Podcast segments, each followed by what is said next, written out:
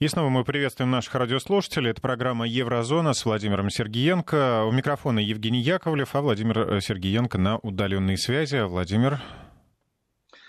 Продолжаем Еврозону. Вот у меня есть несколько сообщений, и, которые бы хотел озвучить. И одно из них и пишет нам Ирина из Италии. Я живу в Италии уже, все итальянцы поняли, что завозят боевиков, и это все организовано. Вот частное мнение нашего радиослушателя радиослушательницы.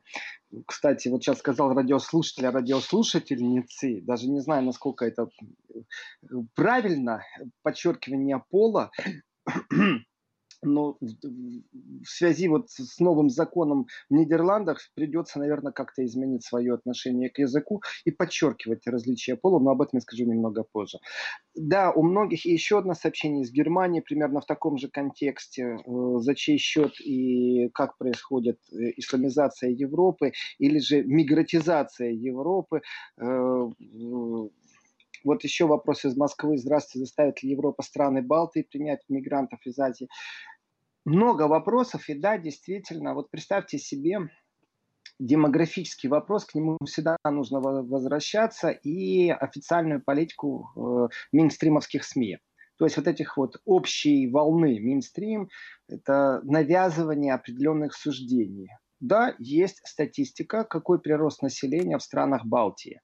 И этот прирост населения ну, никак не может сравниться с тем, как это происходит в семьях вновь прибывших мигрантов в Евросоюз. Дальше происходит простой речах. Брюссель предлагает определенное количество денег за каждого принятого мигранта, э, которого разместит у себя на территории любая страна. В том числе это может быть Литва, Латвия, разницы нет. И все, что нужно, это взять калькулятор в руки и посчитать. А, демографически подойти к вопросу. Через какое время вновь прибывшие станут доминировать везде, во всех отраслях. Известный факт, известны случаи, когда э, через буквально поколение люди входят уже в, не просто в коммунальные выборы, входят в парламенты, и начинается изменение законов. Это абсолютно демократические процедуры, которые полностью справедливы. И как-то думали все, что они незыблемы, но они же демократические, а оказывается, что их можно изменить под э, свое видение мира. То есть тот пример, который Оскомину набил по поводу того, что нужно убрать рождественскую елку, потому что она оби- а, обижает чувства других верующих, для которых это оскорбление, потому что есть только один Бог, а вы празднуете здесь свое Рождество. Был случай? Был.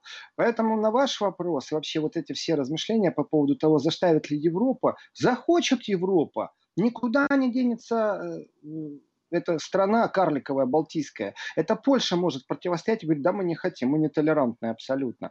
А эти, то денег дадим, и, и, и что, и базу у нас будут, мы же Россию боимся, боимся. Пусть они боятся лучше вот волны мигрантов, и такие попытки были. Но вы знаете, среди мигрантов существует вот этих нов прибывших или э, которые только еще будут прибывать. Существуют тоже рейтинги стран, в которых они хотят жить. Они не хотят жить в Греции, они не хотят жить в Литве, им это не нужно. Они там поживут, поживут, а потом начинают по своим мигрантским э, сетям информации узнавать, как перебраться в ту же Германию. То есть это все уже проходили.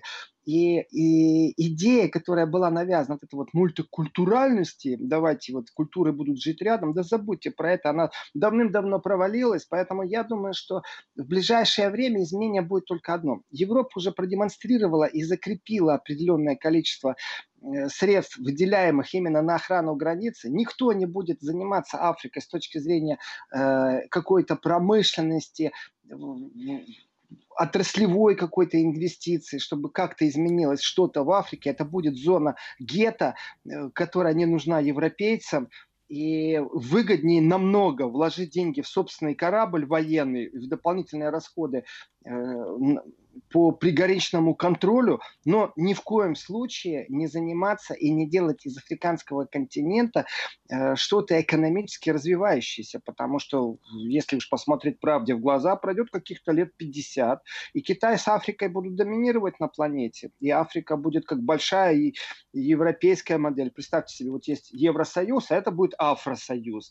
Ну и экономически тогда будет диктовать условия, все что угодно. Плюс еще, не дай бог им объединиться с точки зрения Сколько лет прошло после Второй мировой войны? 75. И э, Европа задумывается о том, чтобы выйти из э, коротких штанишек и стать суверенным каким-то объединением, иметь свою армию. Вот представьте себе, что Африка начнет об этом говорить. Это сегодня американцы посылают два авианосца туда, поближе к Китаю, вроде как стабильность пробуют там продемонстрировать. На самом деле это прямая угроза китайцам, я считаю. И в этом отношении вот прогнозировать что-то на 25 лет просто нереально сегодня. Вот просто нереально. Но самые худшие подозрения о либеральном и лицемерном западном мире, который говорит, что в первую очередь стоит человек, это же целая философия. Вот он человек, вот его проблемы. Мы будем заниматься проблемой человека, его свободами. Ага, только это почему-то направлено всегда в одну сторону. Не в эту, как его, не системную оппозицию государства Российская Федерация, а почему-то проблема человека и прав человека, одно из самых важных прав человека – это право на жизнь они как-то вот с точки зрения Африки их это мало интересует. Так что я думаю, на этом тему и на основании новых событий мы обсудили. Я бы перешел уже к другой теме. Спасибо за активную ленту, я ее вижу. Ну, невозможно на все ответить. Я вижу активность именно из Европы сегодня сильная. Э, э, я думаю, что аудитория привыкла, что мы выходим в это время э, и говорим о европейских проблемах. Напомню еще раз наши контакты 903 170 63 63, WhatsApp или Viber, присылайте сообщение, как вам удобно, или 5533 в начале слова «Вести». Владимир, я бы только вот э, маленький шаг хотел назад сделать, да, резюмируя э, тему. Вы э, упоминали Столтенберга, э, НАТО. Э, вообще есть такие примеры, э, когда Североатлантический альянс как-то успешно э, провел какую-то такую мирную миссию по гуманитарной помощи?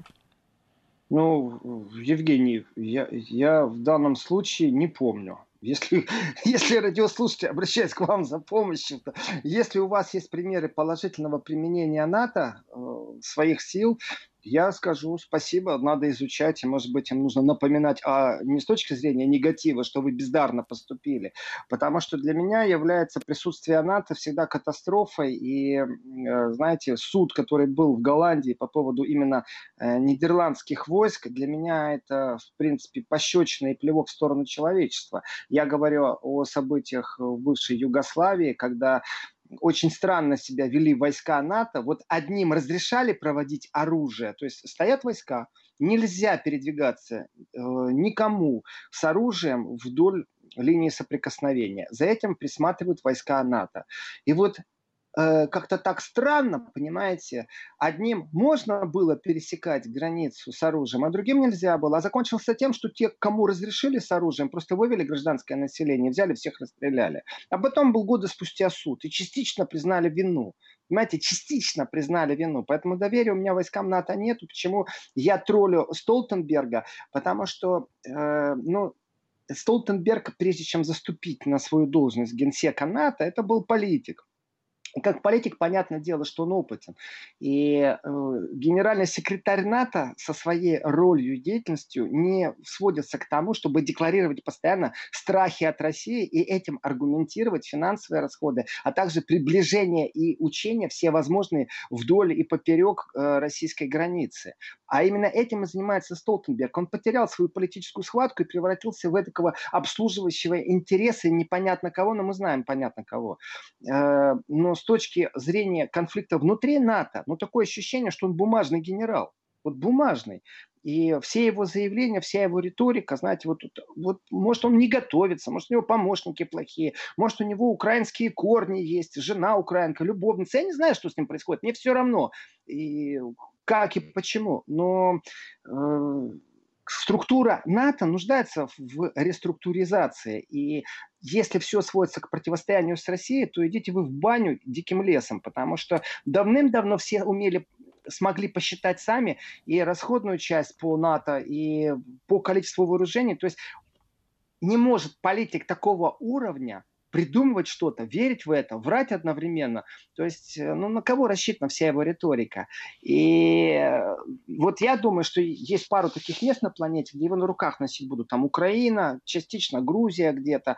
Э, но есть уровень, ниже которого опускаться не стоит, политику. И генеральный секретарь НАТО, я понимаю и структурность, и саму вот, символ этого объединения, что есть, что нету. Но в последнее время, где-то я считаю, такой год, Столтенберг себя ведет не очень адекватно. Он не является генеральным секретарем НАТО, а он является, знаете, э, потемкинскими деревнями руководитель. Только все это наоборот все на собственный внутренний период. Нужно доказать всем политикам, которые присутствуют в НАТО, особенно немцам, чтобы они больше на оборону давали. Э, поэтому НАТО не является подкаблучной структурой э, США, ну, номинально. А генсек НАТО является почему-то именно представителем такого мышления, и я его еще потроллю некоторое время. Э, может услышать, потому что они же слушают, в том числе и Вести ФМ. Конечно, мониторинг наверняка существует, да, который докладывает, что э, ваше имя сегодня упоминал э, товарищ Владимир Сергеенко. Вот э, проанализируйте, пожалуйста, информацию. Э, я хочу перейти на другую тему. Она меня зацепила, зацепила по-взрослому. Мне кажется, действительно, Европа не осознает некоторых изменений, которые происходят. И есть такое сборище людей, вот вроде бы взрослые, вроде умные, но им так важно почему-то выбрать тему, которая является, э, ну, ну, далеко не самой важной на этой планете или в этой стране или в этом государстве. Они ее долбят и долбят, долбят и долбят. Потом они добиваются успеха в этом направлении, они победители. Вот вопрос, чем же они дальше займутся? Я говорю сейчас вот о чем. Дело в том, что э, в Нидерландах введено новое правило. Все, Нидерланды теперь будут исключать указание пола из удостоверения личности. Теперь в Нидерландах э, свою идентичность можно создавать самому и жить в полной свободе и безопасности. Об этом заявил министр образования и культуры Нидерландов. Уважаемые голландцы, примите искренние соболезнования. Вот правда, примите искренние соболезнования. Потому что при пересечении границ, при получении виз вам все равно нужно будет указывать мужской и женский род. И даже при покупке авиабилетов приходится это указывать. Для того, чтобы, если вдруг происходит катастрофа, вы знаете, восстанавливают, кто выжил, кто не выжил. И там есть запрос мужчина или женщина. Я не думаю, что прям все авиакомпании мира, а также все пограничные службы перейдут на этот режим. Такой, знаете, э, пересекая пересекаешь границу, а тебя спрашивают, вы уже выбрали пол? Нет, я в раздумье. А еще смотрите, если человек указал мужской пол, например, его же могут попросить доказать, ну, в смысле, документально а, предоставить паспорт, в паспорте ничего нет. То есть такой документ будет, наверное, недействителен в другой стране. Э, смешно, Евгений. Я начал говорить, потом уже да, понял, что сказал. того, Поэтому уточнил документально, да. Пол или женский. Да, я понимаю, о чем вы говорите. Э, но заграничный паспорт все равно ставит э, графу мужской, женский пол. И на днях я в соцсети написал, что я признаю свой пол, э, я делаю каминг-аут, я признаю свой пол как трансфинанси... трансфинансовый. Это значит, что э, я богатый человек и заключен в тело бедного человека. И в этом отношении получил достаточно много поддержки и юмора. Вот дело не в том, что бедный, а в том, что ну, люди сходят с ума, с жиру бесятся. Вот у меня нет другого объяснения. Но Э, помогите испанцам, у них в Каталонии снова ковид. Нет, им нужно, понимаете, рассуждать на тему. И это так важно. Если взять процентным отношением, ну давайте руку на сердце положим. Есть люди, у которых есть проблема с этим. Ну есть у них проблема эти люди с этой проблемой могут обратиться к специалистам за помощью. Может, это психологическая, может, психиатрическая, может, общественная.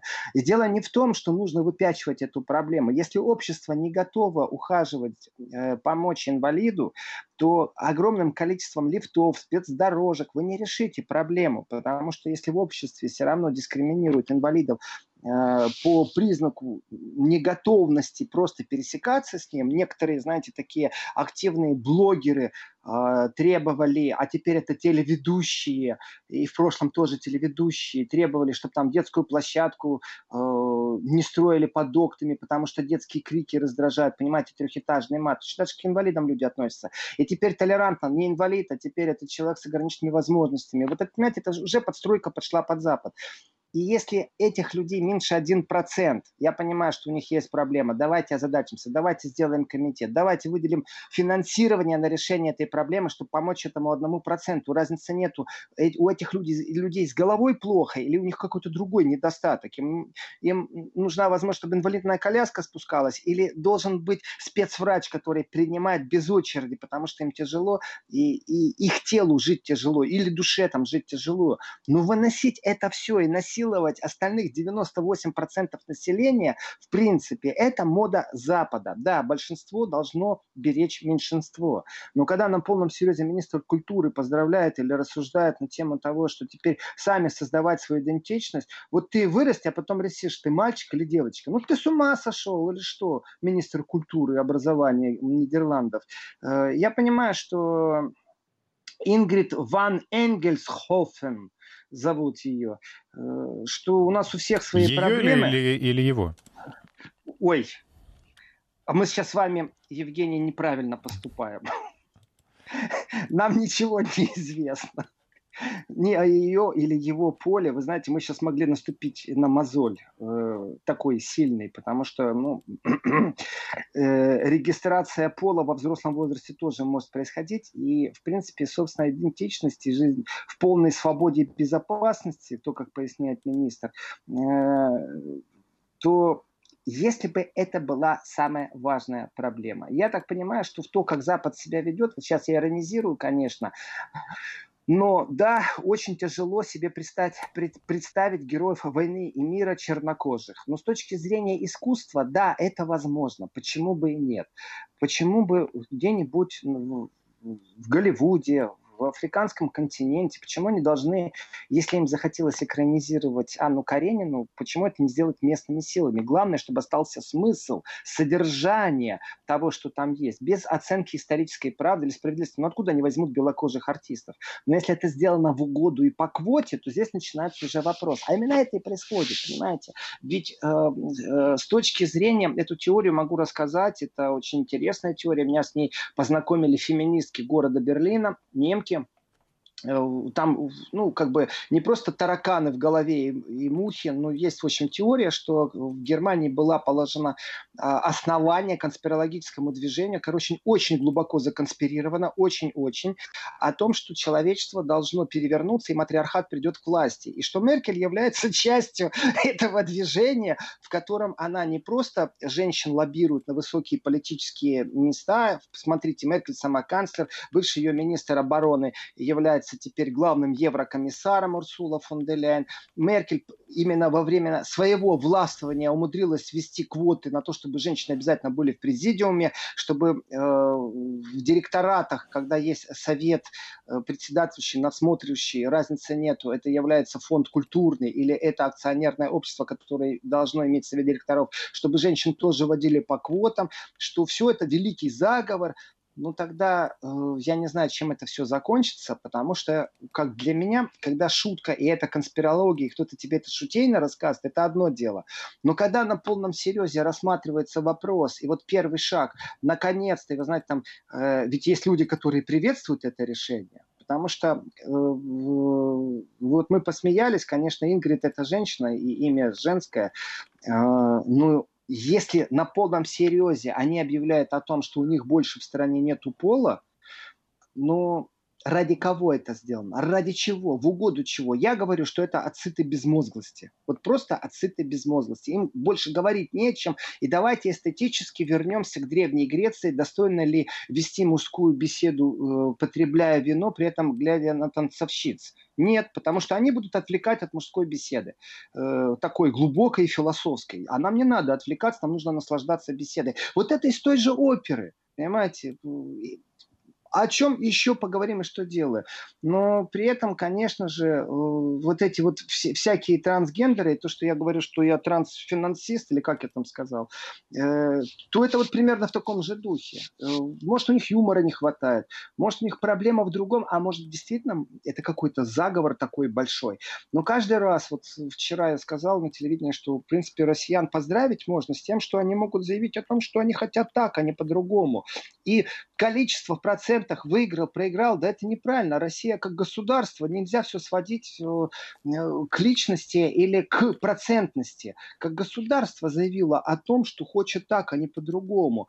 И представьте себе вот Голландия, в которой сейчас не будет по пола, в которой, ну, понятно, э, ЛГБТ-сообщество поприветствовали отказ об указании пола, но это же, знаете, э, в Германии тоже с этим играют по поводу гендерно-нейтральных удостоверений личности, если вы настаиваете, э, то вы получите гендерно-нейтральное. Уже слово какое, гендерная нейтральность. То, в принципе, вот там же происходит суд по поводу Боинга. Он же там же, в Голландии происходит. Э, Еще даже не знаю, может, я говорю по старинке Голландии, а нужно говорить только Нидерланды, потому что они обидятся. Э, и все их взаимоотношения, начиная от юстиции, заканчивая этими рассуждениями, почему я обратил внимание? Потому что ну, второй камень пошел по поводу гендерной нейтральности. И э, уважаемые дорогие радиослушатели, я предсказываю с великой долей вероятности, я, конечно, и с, точ, и с точностью до 99, почти 99 предсказываю, что теперь мужскими туалетами могут пользоваться женщины в Нидерландах, а женскими мужчинами, и значков о том, что это мужской туалет, а женский, скорее всего, там не будет. Поэтому, уважаемые туристы, не ищите того, что нет. Черную кошку в черной комнате тяжело найти, особенно если ее там нет. Вот так вот и мужского, женского туалета не будет. И долгие годы по поводу Голландии язвили, что писсуары, открытые писсуары для мужчин стоят в столице везде, а для женщин нету даже закрытых кабинок. Вот теперь вопрос решен. Они не уберут писсуары, они просто уберут э, значок, что это мужской. И Я серьезно говорю. Кто-то может этим воспользоваться, на самом деле, а кто-то особо любопытный. Прерываемся на новости. А заключительная часть программы «Еврозона». У микрофона Евгений Яковлев и Владимир Сергеенко. Возвращаемся в Нидерланды, хотя, знаете, уже не хочется упоминать эту страну, потому что можно где-то кого-то оскорбить, обидеть. Он, она, Нидерланды, Голландия. А, э, да, боишься наступить э, на траву, потому что тоже может быть под запретом. Ну, может быть, тогда асфальт скажет, что э, у него тоже есть права. В принципе, еще раз, я настаиваю на формулировке «жиру бесится». Мне очень нравится комментарий который прислал нам Владимир. Здравствуйте. А как быть э, с голландскими спортсменами на международных соревнованиях? Владимир, я не знаю, как вам ответить на этот вопрос. Честное слово. Наверное, начнется большая кампания, после чего изменят правила и Олимпийский комитет, а также и, наверное, все-таки э, правила по контролю употребления запрещенных веществ. Кстати, кстати вот сообщение э, в тему прям. Э, там точно запретили или э, вот эти легкие наркотики? Есть сомнения? Ну, вся страна такая, понимаете, и эта тенденция, вот еще раз, смысл сводится вот к чему. Есть такой пример, когда э, в, в домохозяйстве три человека и один холодильник, а также существует разделение бюджета Э, на закупку товаров э, первой необходимости, в том числе и еды. И вот один из людей становится вегетарианцем. Как изменится полностью содержание холодильника и кто у кого пойдет на поводу. То есть, если еще раз, три человека, один холодильник и бюджет. И вот один становится вегетарианцем. В социальной модели, которую я сейчас рассказываю, там в эксперименте все начинают танцевать под дудку вегетарианцев в холодильнике, э, как это ни странно, но теперь будет не две трети э, продуктов тех, кто не вегетарианцы, а будет две трети продуктов именно вегетарианских. То есть как меньшинство начинает и почему диктовать свои условия. Ну хорошо, в случае с вегетарианцем мне пример понятен, потому что я ем гарнир, и гарнир является вегетарианским, поэтому и изменяется э, количество вегетарианских продуктов в холодильнике в пользу вегетарианца, и он может пользоваться всем моим. Но этот пример приводится как раз в том контексте, что в этом э, ah. Ну как вам сказать, толерантно-либеральном заигравшемся демократическом обществе меньшинство начинает настолько сильно диктовать свои э, условия, что большинство начинает подчиняться. Тогда основной принцип демократии, что большинство решает, что делать, он исчезает, потому что все время диктуют условия меньшинство. И тогда у меня простой вопрос, а у вас других тем нету? То есть действительно вам так важно вот это вот гендерный нейтралитет, у вас количество там, я не знаю, кого ходит в стране, такое огромное, огромное, что для вас это важно. Может, мы не знаем, может, мы оккупировали марсиане совместные войска вместе с ЛГБТ. То есть я не знаю, что у вас там происходит. Может, это проблема, о которой вы молчите, но если эта проблема касается полторы процентов населения или 0,5 процентов населения, у тех людей, которые действительно имеют проблему внутреннего порядка и не знают, богатый ли этот человек в теле бедного или бедный в теле богатого, э, а может быть и нищий духовно в теле богатого, то ну, все это игры какие-то, а не реальные проблемы. Тогда для меня это большая спецоперация, в которой подсвечивается сознательно и специально какая-то фальшивая ценность для того, чтобы уйти от насущных проблем. И тогда это инструмент захвата власти. Взять одну проблемку, которая для нас является чуждой, и на основании этой проблемки вообще выстроить полностью взаимоотношения между государствами, между политическими структурами. То есть, а, у вас не так, ну все, мы выше вас, нам говорить с вами не о чем. Тогда модель, и тогда мне все понятно. Тогда я с ними говорю, ребята, знаете что, вот у, а у нас у, у этих э, верующих атеистов э, тоже есть своя модель. И еще есть такой, знаете, тоже это из, из той же оперы. Православный верующий атеист, э, православный верующий коммунист. Вот, православный верующий коммунист – и, в принципе, это же уже не смешно. Это уже тоже присутствует в нашей жизни. Но сама модель – это уход от настоящих проблем. Подсветкой вот этих вот каких-то ми- мизерных, э, несуществующих на самом деле взаимоотношений в сообществе, где гендерный нейтралитет может кого-то травмировать. В общем, я еще раз повторяю свою формулировку. У меня ответ голландскому министру культуры и образования. Вдумайтесь, образование – это значит, что вся программа будет пересписана. Кстати, тем, кто едет в Голландию учиться, поймите, куда куда вы отправите детей. И, кстати, еще вот что. Как, как там насчет булонской системы образования? Давайте копируйте все у Запада, как образовываться, потому что вот у них министр культуры настаивает на том, чтобы была гендерная нейтральность. Э, так вот, мой ответ очень простой. Ребята, вот вам лес, и идите лесом. А еще желательно постройте там баню и идите в баню. А я перейду к следующей теме, э, которая тоже очень-очень-очень важна. В Швейцарии ввели штраф, и этот штраф около 10 тысяч франков за нарушение карантина. Но этот штраф имеет отношение к тем людям, которые случайно попадают в Швейцарию тоже. То есть, если человек прибыл из страны. Это относится к тем, кто вдруг случайно в ближайший месяц после снятия карантина и ограничительных мер на пересечение границы окажется где-нибудь в Швейцарии и будет думать, что он едет транзитом из Германии в Италию. Запомните раз и навсегда. Если вы прибыли из неблагополучной, беру в кавычки слово благополучной стран, страны... Э, по коронавирусу? Э, по коронавирусу, спасибо, Евгений, то вы обязаны сразу попасть на 10-дневный минимум карантин, 10 э, дней ни много ни мало. И если вы вдруг едете на машине, представьте себе, сделали такое путешествие, там Россия, Беларусь, Польша, Германия, Швейцария, Италия. Вот вы запланировали. Как только вы пересекли границу Швейцарии, вы на 10-дневный карантин должны. Вы не имеете права рассказывать, да, я тут на пару минут из машины не вышел и пойду дальше. Штраф 10 тысяч франков. Это около 9 тысяч евро. То есть представьте себе, что это за сумма 9 тысяч евро. Это получается где-то сколько? 550 тысяч рублей, да? Это очень серьезная цифра, и она направлена не только, еще раз, на тех, кто находится уже на территории для граждан, но и тех, кто просто пересек границу. И это будет во многих странах, потому что так получилось, что список из 20 стран, которые опубликовало Федеральное ведомство общественного здравоохранения, э, там есть понятие стран, которые входят в группу риска. То есть, например, Швеция, а это шенгенская зона, но если так получилось, что вы из Швеции едете, то есть я сказал Беларусь, Россия, вы едете из Швеции, к вам будут те же самые правила.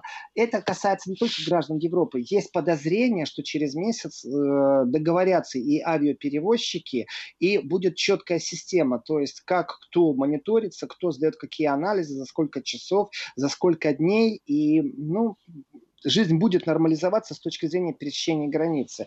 И важно понять механизмы, которые будут в каждой стране. Швейцария не является э, страной вот как э, под брюссельского назначения. То есть она будет принимать свои законы сама. Поэтому ну, аккуратнее нужно быть. И мне понравился штраф, э, размер штрафа. Представляете? Вот сумма штрафа. Я считаю, что где-то в этом есть логика, потому что человек, который безрассудно относится к понятию распространения болезни, он должен понимать, что государство на своих плечах несет финансовую нагрузку. То есть один пошел на демонстрацию, маску не надел, покашлял, почихал, вернулся домой и считает, что он сделал гражданский подвиг. А государство теперь должно э, оплатить пребывание скольких людей, то есть э, содержание койко-мест стоит денег. Эта нагрузка идет на государство. Поэтому Поэтому рублем, в данном случае швейцарским франком, наказывать, наверное, где-то логика в этом присутствует. И э, хочу от Швейцарии прыгнуть тоже. Я считаю, что это важная тема. Я смотрю на часы, сколько осталось времени, надо распределить его правильно. Э, Тегеран запустил механизм регулирования споров. И я считаю, что это очень важная тема, потому что э, конфликт по ядерной сделке, который запустила США по отношению к Ирану, это важный, важный момент существования именно той архитектуры безопасности, которая существует. И здесь много, скажем так, нехороших нюансов. И один из самых важных, что у Европы не осталось больше инструментов давления на Иран. И Иран где-то в своей независимости прав и выхода из этой ситуации никто не видел. И когда Иран обращается с предложением, а давайте продолжим диалог, давайте будем говорить дальше на эту тему, я считаю, что это э, очень важно. Я так понимаю, у нас по времени сейчас технический, как джингл, пауза. Еще немного у нас есть, секунд 20, можно еще поговорить. Ну, если секунд 20, тогда об этом я узнал от э, главы внешнеполитического ведомства Евросоюза Джозепа Баррева. Это он сообщил о том, что есть вопросы, и он получил письмо от министра иностранных дел Ирана Мухаммеда Джавада Зарифа, э, в котором говорится об озабоченности Ирана в отношении вопросов реализации сделки между Парижем, Берлином и Лондоном. А вот теперь так мы что... с вами прерываемся и через несколько секунд продолжим. Вести ФМ. Эм. Заключительная часть программы Еврозона.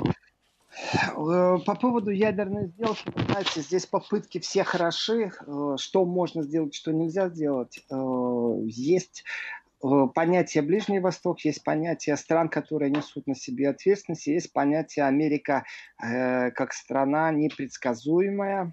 И сегодня натолкнулся на очередное сравнение на разваливающих империи. То есть можно ли сравнить Трампа с Горбачевым? Ну вот Трамп занимается перестройкой, ну в плохом смысле слова. И вот э, параллелик, и как можно разрушить государство, что для этого, как предпосылки существуют политические, или для этого вообще ничего не нужно. Но я, читая все эти рассуждения, как бы все время перекладывал на европейскую модель.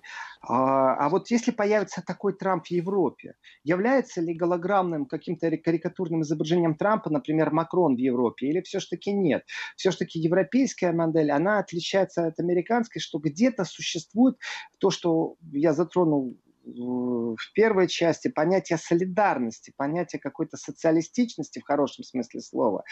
И тогда э, это ответственность, ответственность у потомков, ответственность перед потомками, ответственность э, перед другими странами. И тогда действительно и Париж, и Берлин, и Лондон должны в противовес США продолжать разговор с Ираном. И, конечно, без России это просто невозможно. И, э, опять же, как кто и дальше будет вести этот диалог, это важно, что письмо получили от министра иностранных дел Ирана. То есть Иран сейчас инициирует э, озабоченность, а другими словами, возвращается к вопросу реализации сделки. То есть, а можно ли это сделать? Иран демонстрирует без США на основании только договоренности. То есть сейчас у Евросоюза вместе с Лондоном существует уникальная возможность показать политическую суверенность вне США, демонстрировать привязанность к своим договоренностям на уровне гарантов, потому что если США ушли, тогда вопрос, Европа ничего не может сделать, зачем же вы свои подписи ставите под документами, тогда это повторение украинской кальки. То есть э, мы ставим подписи, что мы все сделали, договорились, потом мы уходим, а у вас происходит свержение власти, переворот государственный, ведущий к катастрофическим э, последствиям. Тогда зачем вообще разговаривать с Евросоюзом, с Германией, с Францией, с Лондоном, если они ничего не представляют, их договоренности, их обещания ничего не предоставляют. Поэтому э, уникальная возможность, которую предоставил сейчас Иран Евросоюзу плюс Лондон, наверное, так и нужно будет говорить в скором времени, э, ну, хороший, х- хороший шанс европейцам доказать, что они выросли из коротких штанишков и не будут оглядываться на Соединенные Штаты Америки именно хотя бы в этом вопросе.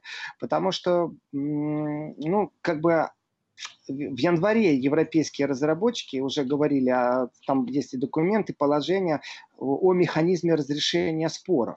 И, в принципе, цель была какая? Заставить Иран вернуться к тем обязательствам, которые на себя взял. И если Иран не возвращается, то тогда э, теоретически весь мир возвращается к санкциям.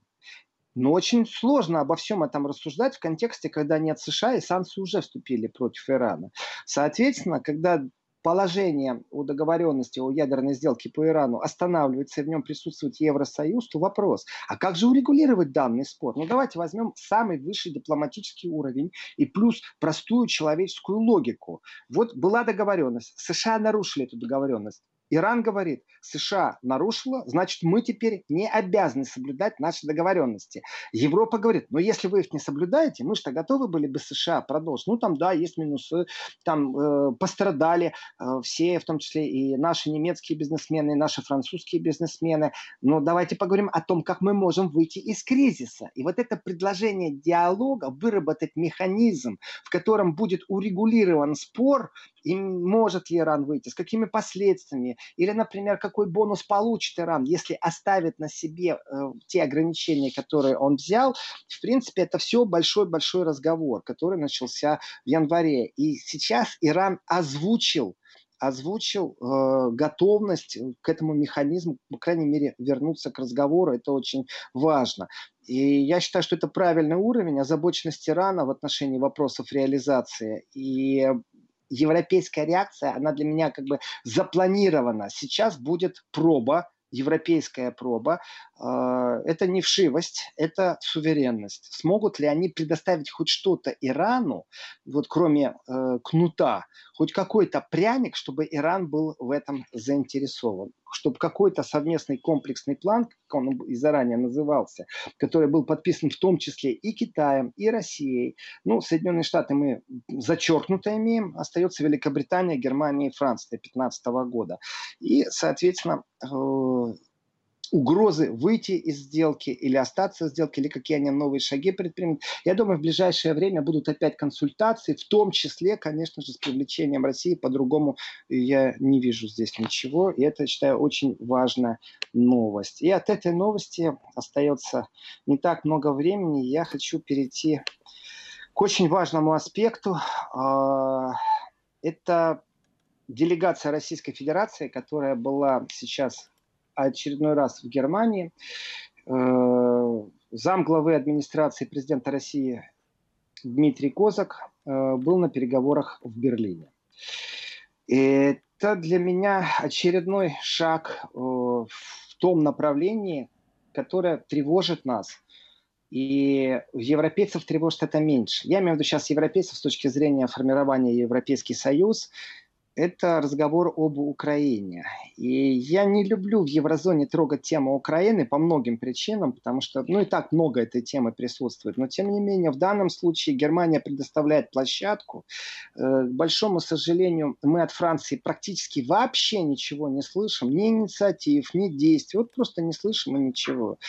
И урегулирование конфликта на востоке Украины тяжелый разговор, очень тяжелый. Вопрос, а почему советники не могут договориться? То есть непосредственно Дмитрий Козак сказал, что э, не удалось получить от Украины четкий ответ, когда будет подготовлен один из документов, э, и разговор идет именно, знаете, в такой политизированном русле, но смысл всем понятен. Не надо обманывать, там, если послушать, что говорит Украина, если послушать, что говорят непризнанные республики, если послушать, что говорит Европа, смысл простой. Где гарантия безопасности людям, втянутым в конфликт или пострадавшим от конфликта. Ведь есть комбатанты, а есть люди, которые абсолютно гражданское население. Где гарантия, что Украина будет себя вести э, соответственно, нормам а, какую-то человеческим нормам. Я сейчас не беру законы, потому что вчера я посвятил программу и рассказывал о том, почему, распо...